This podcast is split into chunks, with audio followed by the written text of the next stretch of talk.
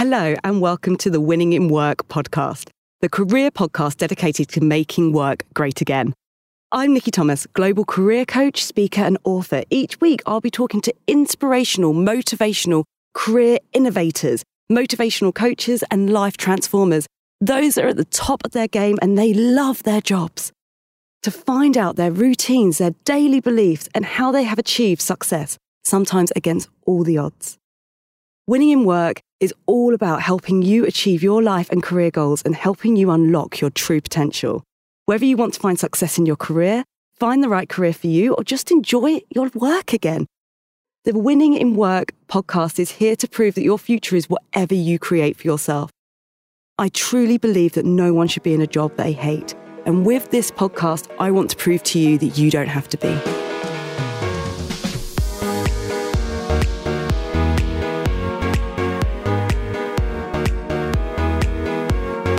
Today, I have a fantastic guest on my show.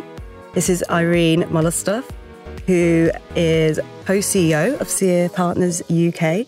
I'll let Irene tell you a bit more about herself, but just as a little snippet, Irene fled the USSR as a child and went to Australia, where she started her career working for one of the leading glass manufacturer. She then went on to KPMG in Hong Kong, where she worked in their management consultancy side and transformation programs. She worked with companies like BP, Siemens, BAE Systems. And then she came to the UK, started up her own management consultancy business that she then sold to Sia Partners in 2016. And on top of all that, she's a mum to two great children who are seven and nine. So, Irene, tell us a little bit more about yourself. Well, first of all, thank you for having me and um, thank you for the great intro. Where do you want to kick off? Well, I suppose tell me a little bit more about about your childhood. As I know when we spoke, you said about it fled the USSR. Yep. Um, but it's honestly just look at what happened. Where did you? At what age did you move? And tell me just a bit more about life How in that's Australia. impacted me, I guess. Yeah. Yeah. And I guess uh, those experiences do shape you.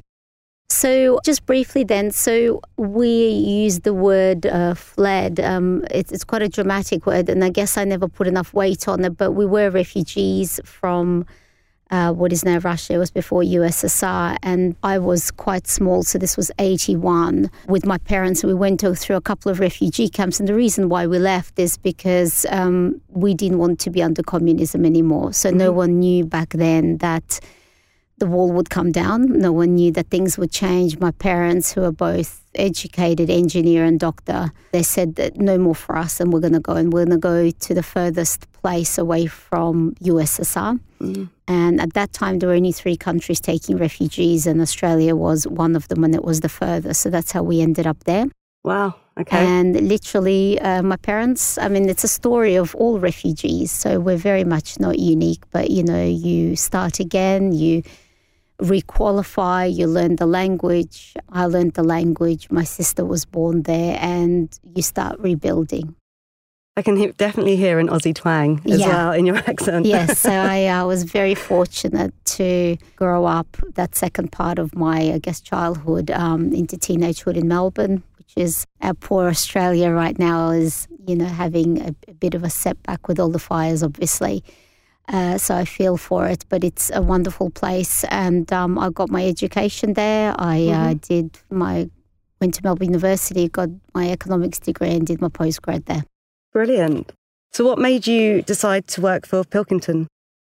So um, I, like all postgrad students, we were looking for work, and I really had a passion about going into industry first before looking at anything else, just to give me a good grounding. And graduate programs, I think, are absolutely amazing. So for anyone out there thinking, what is the best way to start? I'll say always say go for the big firms that can give you two to three year rotations and which is what Pilkington did for me. They put me through their corporate. You know, at 23, I was opening up a sales centre in New South Wales. They sent me on high development courses in the UK to their headquarters. And it was absolutely fantastic. So, and, um, you know, learning how something is produced in a manufacturing sense has given me great credibility when speaking to clients, you know, as a management consultant. Mm, absolutely. So, already from the get go, you're already, as you say, traveling to the UK, Yeah. You're you're already opening up your own sales Centers. centers Yeah. at 23. Did you at some point, or at that point, just go, wow, I'm absolutely smashing it? Well, Nikki, never at that point or at any point have I kind of felt I'm smashing it. I'll tell you what I do feel right now, and I felt then, and I felt always throughout my life and career, is that I'm very driven. So, if I could answer a different question, is what makes me driven to do things? Hmm. And whether it's get on the graduate program or get up after many, many failures. But our listeners will be interested in that as well as the successes. Um, is that I feel that a person is motivated by either push or a pull factor. Mhm. And the push is where you're running away from something. And the pull is where you're more achievement driven towards something. And it's been, I think, codified and noted in many, many studies that the push motivator to run away from something is very, very powerful, more powerful Yeah. almost than the pull.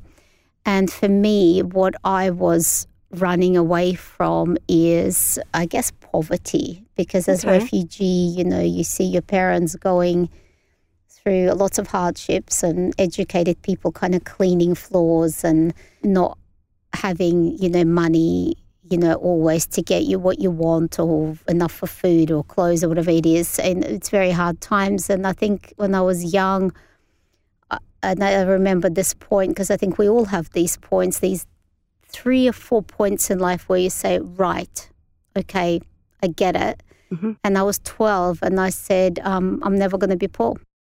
Okay. I'm never going to be poor.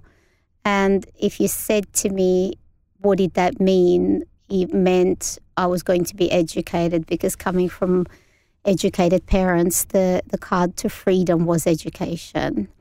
And they always said to us, we left a communist country to give you all the chances. They didn't really hang it on us heavily, but I always knew maybe it's a first child syndrome thing.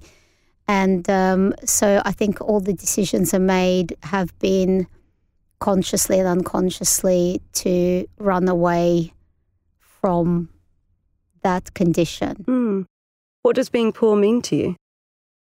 Well, I think poor to me meant that I had, uh, you know, this was the 80s and I was small, and to have an accent and to be bullied because of that, not to have uh, the right lunch at school and to be bullied about that, and people laughing at my parents because they drove a, the wrong car or a cheap Kingswood or something. And, you know, it's everything that poor means. And, um, we weren't poor in Russia. So that's not why we left. We left because there was no freedom of speech. You know, this is in the USSR. So my parents sacrificed a lot, and I thought I have to make it good.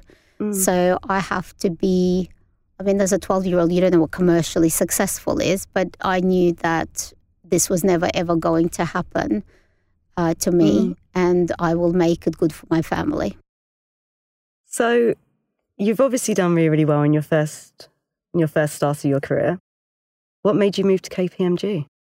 Well, actually, from Australia, um, KPMG offered me a position in their headquarters in St. Helens. And my boyfriend at that time, uh, who was an investment banker, he had an opportunity to go to Hong Kong. And I thought, I think I'll go to Hong Kong at this particular stage in my career and work in consulting there.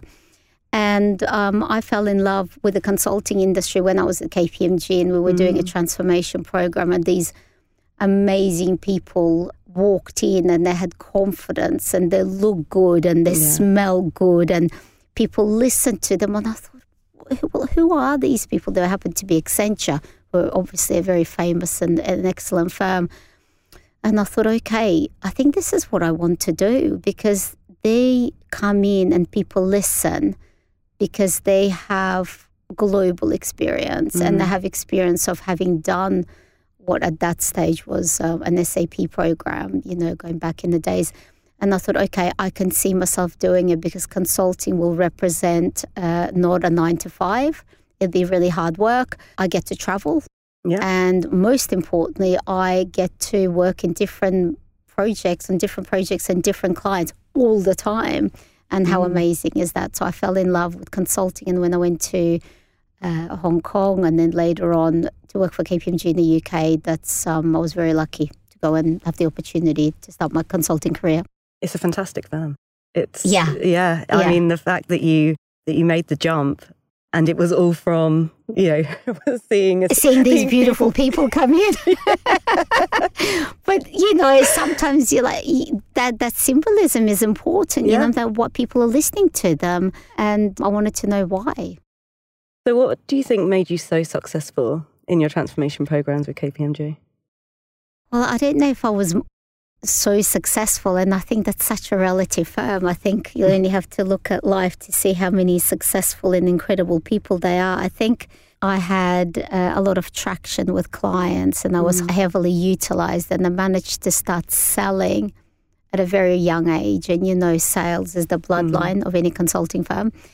And I did that through, I guess, two things hard work, just work. You know, um, I remember my first project at KPMG UK. I came on the Tuesday to Britain, and then, you know, the next Wednesday, a week later, I was in Siemens in Munich by myself for nine months. You know, so as a consultant, you get dropped into anywhere. But so one is just hard work, hard graft. I think that's been the the soundtrack to my life, and the second is you create intimacy with clients for them to start trusting you, even as a junior that this is the person I can rely on and they ask for you. Yeah. So that's your first sale, isn't it? And that's what we call farming. You're not exactly hunting for new clients, but selling yourself on and farming is very key in consulting. Mm. I think one of the biggest things I find in professional services firms is that a lot of the time the face of each project will be the people such as the partners or Yes. the people that are at the top of the tree.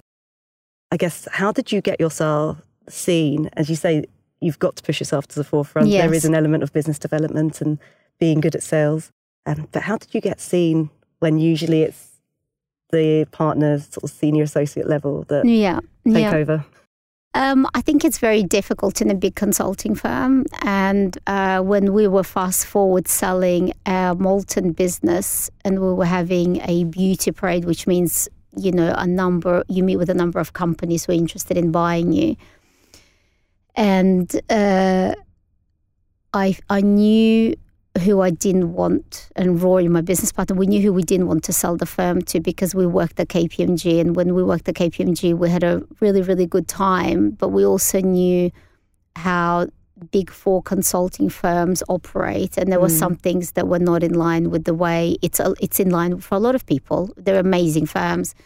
But I'm more entrepreneurial and I want to get stuff done. And I, even at a young age, I used to sit there with like my knees shaking under the table because I knew I'd have to socialize something with a sector partner, a business unit partner, and then the partner of transformation, and then some other global partner. And it was like, I just want to go and get stuff done. You know, I mm. almost don't care about the credit. So, uh, but he did teach me to navigate through the bureaucracy. He gave me really good skills, and, and, and I just did good work and got noticed. I was very lucky. Mm. And that's the thing. A lot of it is that you get pulled down in, in the politics that happens around you. That, Exactly. that you forget that it's actually the work and the client. I guess that That's the heart of it. yeah, that- Yeah. that is the reason why you're there. Exactly. So you've said about the good. Yeah. What hasn't been so great in your in your career journey? It's read the whole thing. Yeah. Um, well, so maybe this is timely to talk about Molten then, Mm. because we, so Rory and I, my business partner and I, we we set up Molten, which is a transformation firm particularly focused on oil and gas, so energy and financial services. And we left KPMG, and we always talk about we didn't leave KPMG, KPMG left us. When there were the consulting bit was acquired by Atos Origin, Okay. and we stayed around for a year and we said, no, I don't want to be selling systems at this particular stage. So we left and we saw a gap to do what we were specialized to do, which is change management. Mhm. Now we call it transformation, operating models, org Yeah. design, and all the people side of it. And uh, we left and started our own firm, and there's a lot of, you know, war stories that come with that. But what I didn't realize is in starting my own firm is that I was a little bit naive. I thought that getting clients was going to be the challenge. Mm. And actually, getting clients is not the challenge. It's getting good people to work for the firm as a Mm. startup that has no brand, that has no furniture, you know, where you're literally sitting on the floor, you know, and then obviously we build it up to a multi-million pound firm. But at the beginning, there was nothing, and that was just a mm. promise that getting good people uh, is both scary and exciting. So that that was a big learning lesson for me. Number one, mm. and I guess the another learning lesson in my career has been, and I guess this also came through setting up the business, is that lots and lots and lots of stuff will go wrong and you will make so many mistakes and mm. you can't learn not to make them. You know, there's no podcasts or books you can listen to, for example. You will make them and you uh, will have those sleepless nights because starting a firm is like having a child. It's your. It was in my case my first baby before I had my own babies, and it, it's it's very difficult, and you have to just fight that fight and keep going mm. know. So, what made you set up on your own over just getting another job? Why didn't you go to, I don't know, to a competitor? Decide yeah. to go to EY, KPMG, and yeah, yeah. No, that's I think that's a really good question. So, I think probably all entrepreneurs or people who have a seed of entrepreneurship in them will be listening, hopefully, to this podcast, and they'll know this feeling of, I think I can do this myself. Mm. Um, so some of it was kind of your my own um, driver, you know, and the fact of what happened in KPMG with Atos. I thought, do I want to go jump ship to another big company? Because mm. PwC did exactly the same deal with IBM. Ah, okay, right? Yeah. So it was happening across industry. but this, but the most important thing is we saw a gap in the market, and mm. I think mm. that this is very, very important for anyone who's starting to do anything of their own. You got to be very clear on the gap and we saw a gap because we experienced that the people element, you know, the org design, the change management, it was being left on the table every time we put a proposal forward and the client said, cut the costs. Mm. And as we all now know, 95% of all transformation programs fail. If they fail, that is 95% fail because of people factors. Absolutely. Right? So it's not because you've got the wrong system or the wrong technology, the wrong data scientists behind it. It's because engagement wasn't done right or the sponsorship wasn't positioned right or you didn't communicate enough with the right people. So we saw that and we thought, okay, let's focus on that only. And that's what we did. And it was the right thing to do at the right time in 2003, 4, 5, 6. And um, that's what we did.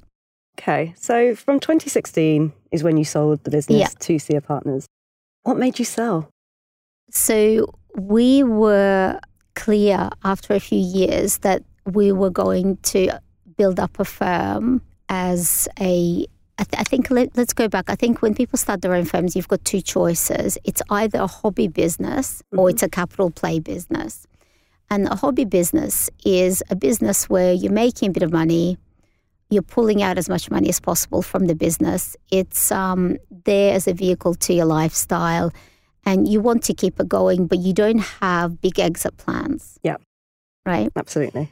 We were the reverse of that. So we were a capital, we decided to go for a capital play, which meant that every penny went back into the firm. Um, as founders, we paid ourselves last we invested money in the management team, we invested money in IP, we invested money in marketing and branding and everything to make the firm valuable and for it to have good growth so we could attract talent. Mm.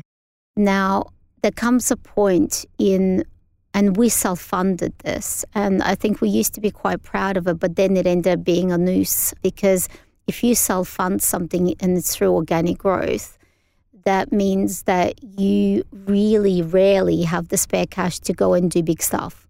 Yeah. So you can't go buy a team. You can't go easily start a, a different line of, you know, kind of business within a business. Um, you know, invest, let's say I want to do something growth and innovation as part of Molten that will need money. You, you know, you can't do that. It's all very, very slow. Mm. And we came to a point where we thought we actually need to take that next step up. The firm's doing really well we can see the pipeline of work. But for us to make the next jump, we need to partner or to do a trade sale, but we need that infrastructure with a bigger brand, uh, more capability, bigger balance sheet, Mm. so our people could flourish and we could flourish, and that is that exit for that firm. Yeah. So that was always very clear, and we always communicated that that that's what we were building to because I think you need to be clear with your people. Yeah, uh, definitely. What What was the response? Um, I think a lot of people were a little bit shocked about the clarity of the vision that we're Mm. going to build it up to this level, and then at that level, we'll probably seek investment. But to the management team who were all tied in and were vest, you know, we shared our equity with them, which is one way of tying people like that in. They were all very excited about the opportunity, and we all therefore focused on that same goal. Okay, so you're now effectively as co-CEO. Yeah. you are back into the sort of employed, salaried. Yes. um, back to the nine to five, should we say, in uh, in speech marks. Yeah. Um, how is that now? Are you, you still do you still feel that you have the chance to do what say do what you want, but still make those big strategic decisions, or do you feel that there is now you have to take so many more people into consideration? How does it work? Do you know what? Um, I feel so fortunate because I didn't realize actually that I was going to feel like this. I when you know they say when a lot of entrepreneurs sell their firms and they're bought by bigger firms that they go into mental health issues because Mm. after having 10 years of having no boss and being you know no one doing your performance appraisal and and making all your calls, you find yourself into a big, in a bigger infrastructure and do having a boss, etc. So it's very different. And um, my story has not been that. My story, I've been very fortunate, and I hope that it's because we've picked the right partner or the right buyer for us. Mm. SIA Partners is, I would say, um, the fastest growing global boutique really in management consulting in the world. We're at about a quarter, well, we're, we've passed the quarter of a billion turnover. We're about at 300,000. We're growing organically, strongly. We're acquiring, and it's a 20 year um, firm.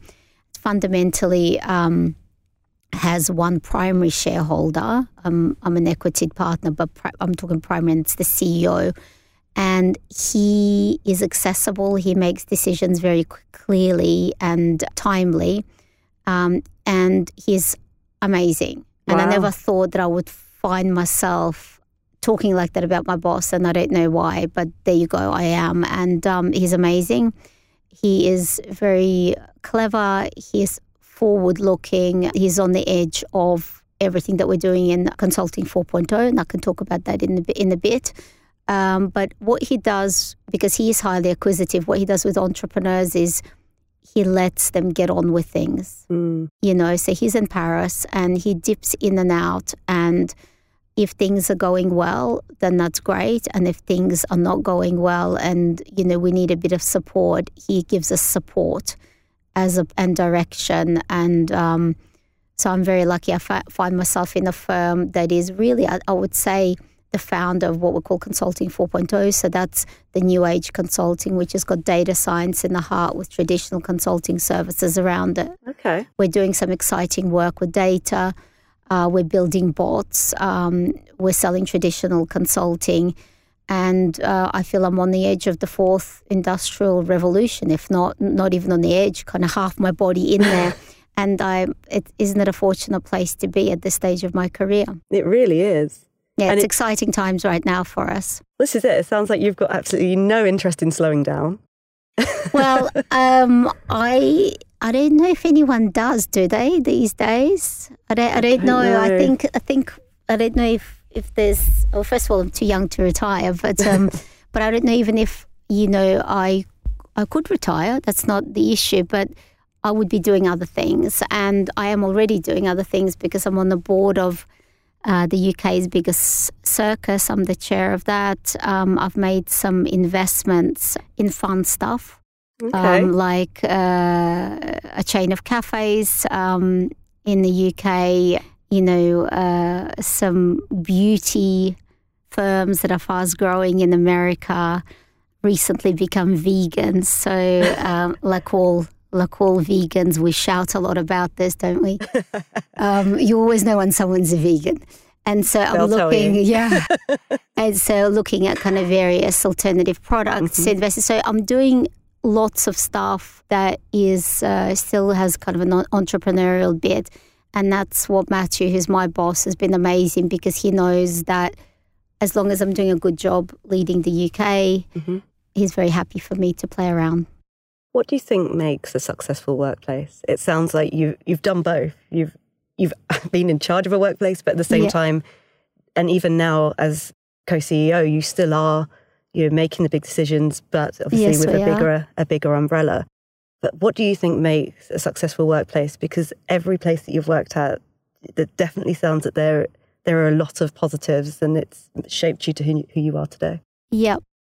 Well, I think there's a number of things I think, and, and a lot of them I'm finding right now we've got at SIA. I think, first of all, you got to be very clear on strategic direction. I think everyone has to salute the flag. Like everyone needs to, from the most junior uh, position, answer why am I here and how am I contributing.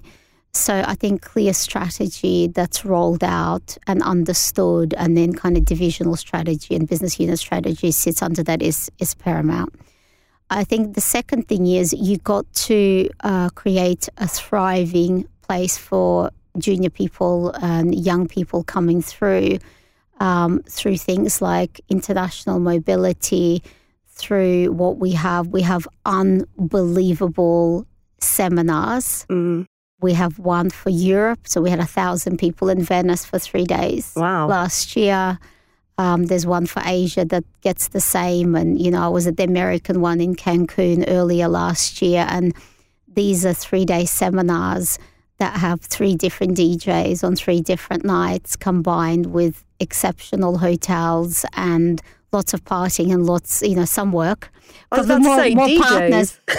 yeah, yeah. We had uh, we had a we had like a private concert with Daft Punk actually Wow. a year ago. Yeah, so that was in Marrakesh. So so we're doing so so I think um, the firm creating opportunities for people to have experiences not just work but play Mm. that they either have that are not accessible to them or that are not at all uh, affordable to them Mm. um, and they're great retention Yeah. facts, you know. So I think that fun. So that's the second thing. And I think the last thing I would say to answer your question, what makes a great workplace is for people to see that what they're doing is on the edge of new stuff Mm. um, and they're doing important stuff. So over the last year, as well as, you know, we've invested in three data science sectors, uh, data science uh, centers in, in Canada, in um, France, and in the Netherlands. So we're on the edge of bot development. We're doing incredible stuff. We're selling it to clients. And that's all new. That is this consulting 4.0, you know, the, the, the, the, the revolution that's happening right now with, you know, data and virtual um, and and all the, the, the stuff that's of the future, right? Yeah. Like augmented intelligence. But also, we're doing really important stuff that we're calling consulting for good, right? Mm, okay. So, and consulting for good is looking at what can we do for CSR, what can we do for social. So that's all the D&I stuff, for example. What can we do for ethics? And so we're not just preaching to our clients, we're actually practicing that within SIA. So just this morning, actually, in the UK, we run a monthly breakfast for consulting uh, for good for D&I. Mhm. Half the firm turned up. Wow. Yep. So they're very well attended in our boardroom. Mm. Um, so uh, and we're doing something on LGBTQ plus. Yep. We're doing something on women. The Women at SIA Partners initiative is a year old, and we've changed policies. You know, we've changed procedures. We've changed our biased language in the way we recruit people. So we're, we're doing lots of stuff on women. We've just started doing stuff on BAME, which is Yep. you know black and ethnic minorities um, or in America, to any of our listeners, I think it's the people Yeah. of color, isn't it? That's the band. So we're doing lots of good stuff. And, you know, Wow. for example, um, LGBTQ plus History Month is coming up Yep. in February, so we're going to be getting speakers to come in. We're doing things on wellness, and we're also uh, today kicked off a CSR initiative because uh, the plastics problem in the UK Yeah. is our biggest problem. You know, the single-use plastics, and I don't have to, even though our amazing, sexy office is all CSR and it's got intuitive heating and lighting, and we, you know, we don't have old-fashioned fountains. We've got water taps. They're amazing. All of that. I still, at the end of the day, sometimes look and think, oh my goodness, look at all that waste we have produced. Yeah. So, um, to make decisions and to change things, and for people to be part of that is super exciting for them because they're not just in the bowels of the company, they're there at breakfast saying, look, how about the next breakfast we have? We just make a decision to halve all the plastic on this table, for example, hmm. you know, because that's one that, that affects everyone. So I think those three things makes a good workplace. It's amazing because it's it's all of these things. I mean, you can read countless things online. You can read so much about companies that are trying to move forward, but you know, it seems that A lot of it's smoke and mirrors at this stage, but it's a It is. start. Even the smoke and mirrors is a start, right? It is, Uh, but I think it is also what you've touched on right there. Is it isn't just about working on one particular project. I mean, if you can't do all of it, then it, doing some of it's definitely helping. But it's that you're looking at it as a full circle. You're looking at all these different aspects and making, are. yeah, making the the place a better place, Yeah. uh, or making the workplace a better place for everyone, no matter who they are. Yeah, I think so. I think, and even if we didn't want to, we couldn't escape it because our clients now, I've noticed if we go for RFPs or we go for Mm. pieces of work, they want to know what, well, what are the ratios of women to men, Yeah. you know, for example, or what is your policy on, you know, environment, for example. And um, certainly clients like Microsoft are doing at Facebook. Um, it, it's, it's, it's just a way of doing business now. It's not like a Mm. big thing. So I think, you know, not to do it is is sort of not an option anymore. To Absolutely. be honest, yeah. on the subject of moving from environment Yeah. and the workplace and gender, um, you're a mum Yes, to two young children. yes. How how do you fit everything in? How how do you do it? And is it very much that you've made a conscious decision that you know family time's family time, work Mm. time's work time? I mean, there are so many people that are listening that will be a mum or or a dad and will also be trying to navigate around a full time job and life as and just trying to fit it all in. How how do you do it? How do you do it? It's not easy, and I'm not sure if the, anyone sitting in this chair would say that this is easy, um, especially you know for a working woman. Mm, right? Um, but I guess there's there's a number of things that that I do or my husband and I do. So first of all, and I think one should never be embarrassed of this. We throw a lot of money at infrastructure. mm. I think if you can, you need to. Well, I, I think you got to Mm, make your decisions where your value add is going to be. yeah. And I think sometimes, um, I don't know, maybe it's because I'm not a, a Brit, even though, of course, I am a Brit now after 20 years of living here and having a passport and everything. But I think people are embarrassed to talk about things like that. And they want to Mm. say, I do it all myself. Well, I don't do it all myself. Um, so when the kids, so I've got a seven year old and a nine year old, and nine year old is my biological son, and the seven year old we adopted from a Russian orphanage. Oh wow. Yeah, that's always been a dream Mm, and you know I, I had to take periods out but during those periods i also had to keep going because i had my own business mm. you know obviously with my business partner so that helped and we had 40 people and you know it was it was a lot Yeah. you know global clients and everything so you fit it in but you also you know we did i did have babysitters and, and nannies to help but and or night night nannies so i could get a couple of nights sleep in a row so That I is a could take care idea. of the kids well when my sister had her first child and her second that's what i gave her because she's a Mm. working woman as well she's in marketing i gave her night nannies right Yeah. so because you, if you have your sleep you're, you're good to go right so i think infrastructure um, and flexibility is the first thing. Mm. So my husband is almost semi-retired. He worked for BP for 25 years, and then he ran his own co- consult uh, company. mm-hmm. and he he had a capital event as well, so he's got wow. a bit more flexibility. So that's number one.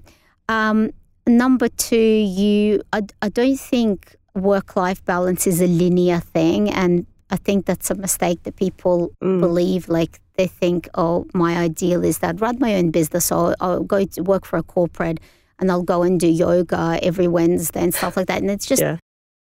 if, I don't think that lifestyle comes with, you know, if you want. Uh, what I want to say is there are sacrifices to be made at points in your life. You will have time where you are doing yoga every Wednesday, but if you're out on the project or um, you know you need to do something really urgent, there may be weeks where you can't, and that mm. that is the journey to wealth creation and to building up a business. You know, and so so that's um, that's a second thing, and the third thing I would say is that I've learned to live with, and I don't think I'm again very unique at this. And I, I think if you talk to a lot of uh, women, I've learned to live with the guilt a bit of not doing enough somewhere. So. Yeah.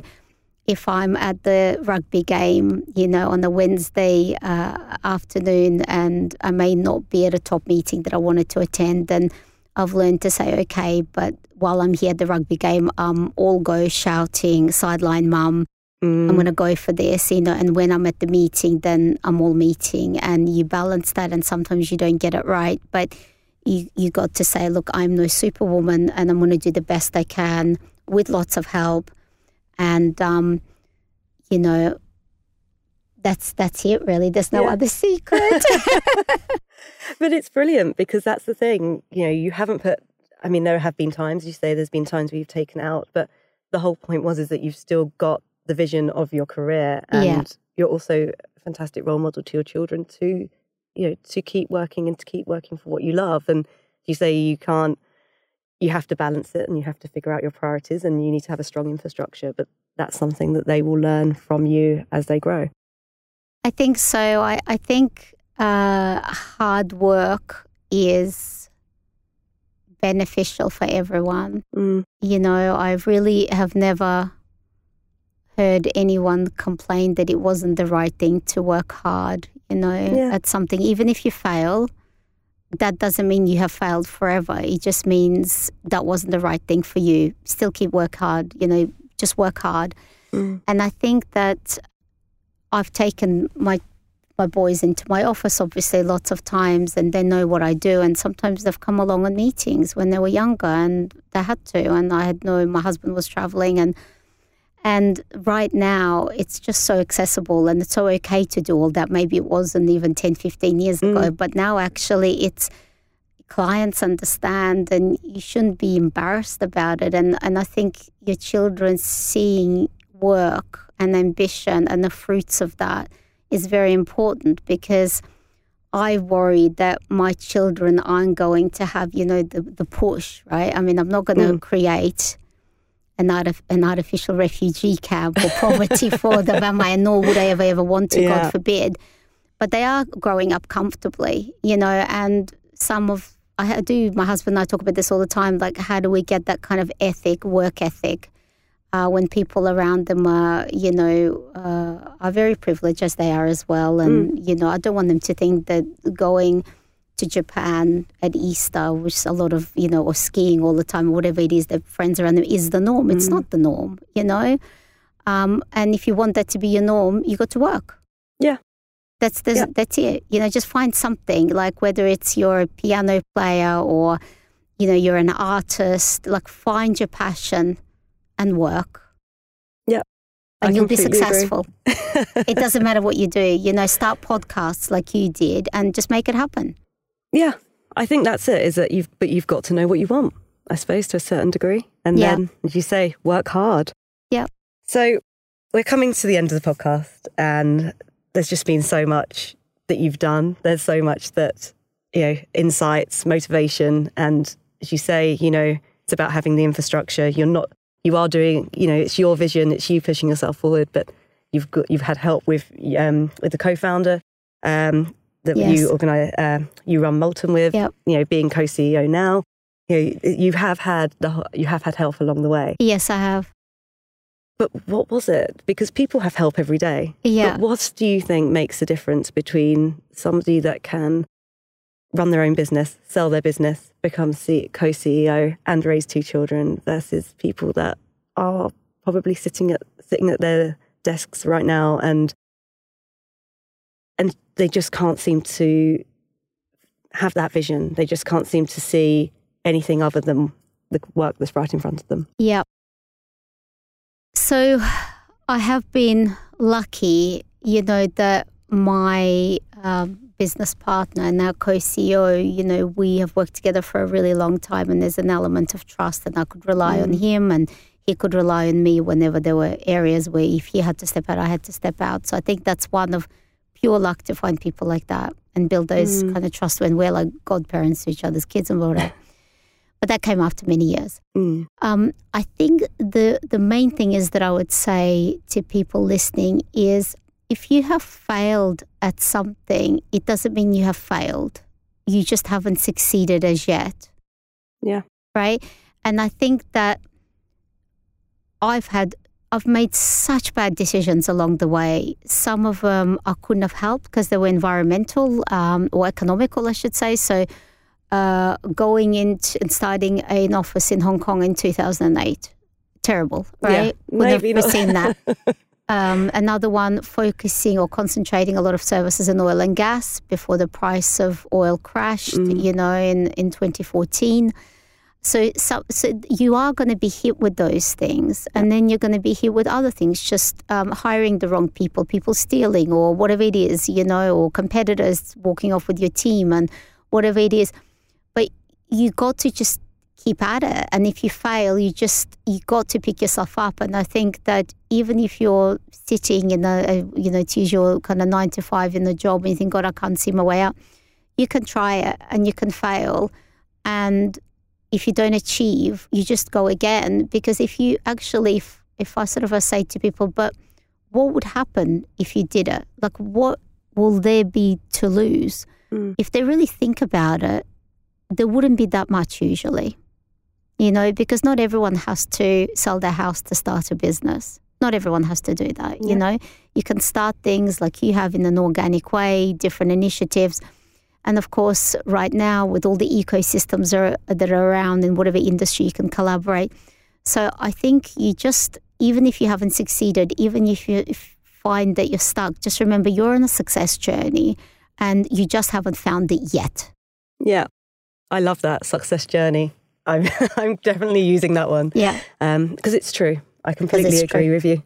And it is, it is that very much, I think we've all had setbacks in our lives. And I all think it's that when we do get hit and we hit quite, sometimes it, we may go off course for, say, 10 minutes. Sometimes we go off course for, say, a year, 10 years. But then if it's what we truly want to do, we'll always hopefully we'll back. venture back. Yeah. Yeah. And those 10 years or 10 minutes where you go off, it's still part of that journey. You're still picking up yeah. skills you're still listening to people, you're still operating in maybe a different ecosystem, but nevertheless one that will be helpful for you going forward.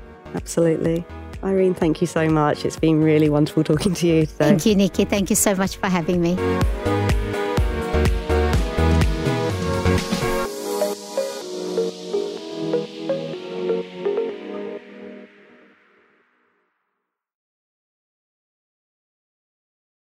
This episode has been produced by Podcast Syndicator. To find out more about Podcast Syndicator, go to www.podcastsyndicator.com.